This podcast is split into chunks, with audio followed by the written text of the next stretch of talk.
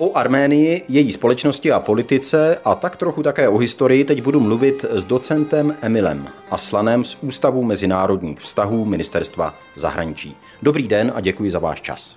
Dobrý den. My jsme na jaře mohli v Arménii sledovat takový docela dramatický vývoj. Ten nakonec vynesl do funkce premiéra Nikolu Pašinjana, do té doby opozičního politika ze strany Občanská smlouva, jestli to překládám dobře. Od té doby se situace uklidnila, Změnilo se něco podstatného v Arménii?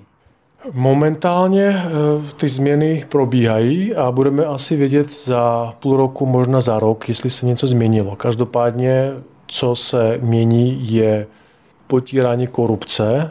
Není pro nikoho tajemstvím, kdo sleduje arménskou politiku nebo kdo žije v Arménii, že země byla ovládána skorumpovanými klany, oligarchicko-režimními nebo prorežimními takže poté, co rezignoval prezident, respektive premiér, bývalý prezident Serge Sarkisian, tak eh, se to začalo právě lámat i v kontextu místních oligarchů a lidí z elit, kteří, jak se zdá, vydělávali až na ukrajinské částky právě v posledních deseti letech. Vy jste to tak trošku naznačil, ale abych se ujistil, že rozumím dobře. Takovým tím viditelným důvodem, proč ty protesty vypukly právě letos na jaře, byl asi ten přestup Serže Sargsiana na premiérský post. Ale ty příčiny byly přece jenom hlubší, že část společnosti už prostě chtěla něco změnit. Přesně tak, to byl spouštící mechanismus, to, že Serge Sarkisian, který původně slíbil, že poté, co bude země změněna, z prezidentské republiky, prezidentské demokracie na parlamentní, že on už nikdy nebude kandidovat na premiéra, on svůj slib nedodržel a to byl ten spouštěcí mechanismus, ale v arménské společnosti během posledních 10-20 let bobtnala nespokojenost, která právě souvisela jednak s korupcí, jednak s velmi špatnou ekonomickou situací, s odchodem 100 tisíců lidí do zahraničí, který tento odchod je taky podmíněn samozřejmě tou velmi špatnou sociálně ekonomickou a politickou situací a s tou beznadějí, která ovládla Arménii v podstatě během posledních deseti let, zejména kdy zemi vládnou Ser Sarkisian. Jak je na tom Arménie v zahraniční politice? Do jaké míry je závislá na Rusku? Tak eh, arménské elity, alespoň retoricky, se delší dobu snaží udržovat rovnováhu, zdravou rovnováhu mezi Ruskou federací na jedné straně a mezi Západem takzvaným na straně druhé. Ale faktem je, že arménská zahraniční politika se ve směs orientovala na Rusko vzhledem celé řadě důvodů, bezpečnostních, ekonomických, politických a jiných. A ten západní vektor arménské politiky eh, nebyl bran úplně vážně. V neposlední řadě vzhledem k tomu, že si mnozí v Arménii uvědomovali, že Evropa je daleko, Evropská unie v současnosti čelí svým vlastním problémům, ať již eh, spojeným s ekonomickou situací jižního křídla, takzvanou migrační krizi a tak dále. Takže za této situace Arménie, země, která se nachází na Jižním Kavkaze, východní tureckých hranic, až tak úplně podstatná, stejně jako některé země regionu Bruselu nepřišla. Takže vzhledem k této situaci si Arméni uvědomovali, že aby země nějak fungovala, aby arménští občané mohli cestovat za prací a mohli vydělávat peníze, poslat je zpátky a aby Arménie měla zajištěnou základní bezpečnost, tak se musí orientovat na Rusko.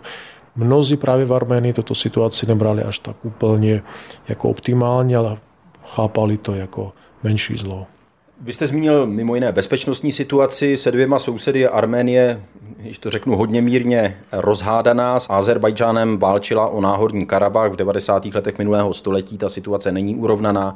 S Tureckem má Arménie rozepře kvůli uznání arménské genocidy. Vidíte nějakou naději na to, že se něco změní v těchto, řekněme, konfliktech politických, mezinárodních? Vidíte nějakou naději na urovnání?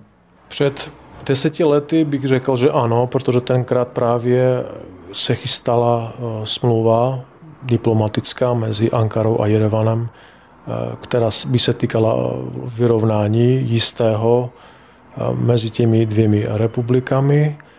a zároveň se chystalo otevření turecko-arménských hranic, což se nakonec nestalo. Co se týče eh, právě arménsko-azerbajdžanských vztahů, tak samozřejmě na jedné straně je ten balast té války na konci 80. začátku 90. let v Náhorním Karabachu a kolem něj. Na druhou stranu ale třeba v roce 16 v Dubnu proběhla eh, několika denní válka mezi Arménii a Azerbajdžanem, respektive mezi jednotkami spojenými Arménie Národního Karabachu a Azerbajdžanem. Takže eh, ty incidenty na pohraničí jak v Náhorním Karabachu, tak třeba na severu Arménie, severovýchodě Arménie probíhají víceméně neustále. Takže v kontextu těchto posledních událostí jsem spíše pesimistický, ať už se to týká právě urovnání turecko-arménských vztahů, anebo arménsko-azerbajdžanských vztahů. Je to velmi, velmi beznadějné momentálně.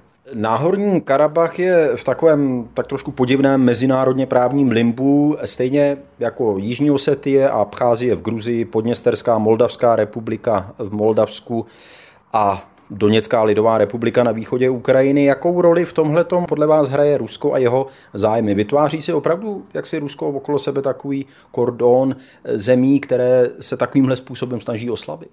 Mnozí diplomaté, kteří se zúčastnili jednání mezi arménskou a azerbajdžanskou stranou, tak oni v kulárových rozhovorech upozorňovali na skutečnost, že v okamžiku, jak se tyto dvě země dostávaly blízko k nějakému vyrovnání diplomatickému, tak eh, bylo jasné, že se to Moskvě nelíbí z celé řady důvodů. Za prvé, tyto takzvané zamrzlé konflikty umožňují Rusku, aby hrálo roli čestného arbitra tím, že může ovlivňovat rovnováhu moci, může prodávat zbraně.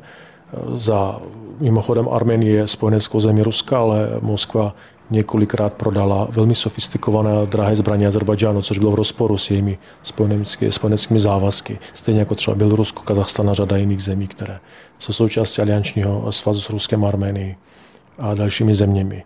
Takže Rusko se spíše snaží udržet ty zamrzlé konflikty. Nedalo by se říci, že eh, nějaká větší válka v Karabachu nebo v regionu by byla v v Mosk- Moskvě. Každopádně ne v této historické situaci, ale je to krásná příležitost, jak ovlivňovat veřejné mínění v těchto zemích, jakým způsobem právě přispívat k tomu, aby vlády jak Jerevanu, tak v Baku byly vstřícnější vůči ruským požadavkům, protože v opačném případě by hrozila eskalace v Náhorním Karabachu, nebo třeba ta opačná strana by dostala zbraně a ta rovnováha moci by byla tím pádem narušena v neprospěch zlobící země. Posloucháte pořád zaostřeno, ve kterém dnes mluvíme o Arménii. Hostem je Emil Aslan z Ústavu mezinárodních vztahů. Jak byste posluchačům popsal život v dnešní Arménii? Samozřejmě hospodářská situace není růžová, ale je třeba v něčem i ten život možná příjemnější než v České republice? Tak pokud se abstrahujeme od té sociálně-ekonomické situace, která není dobrá v Arménii už v podstatě od 90. let, tak ten život může být příjemnější možná pod nebím.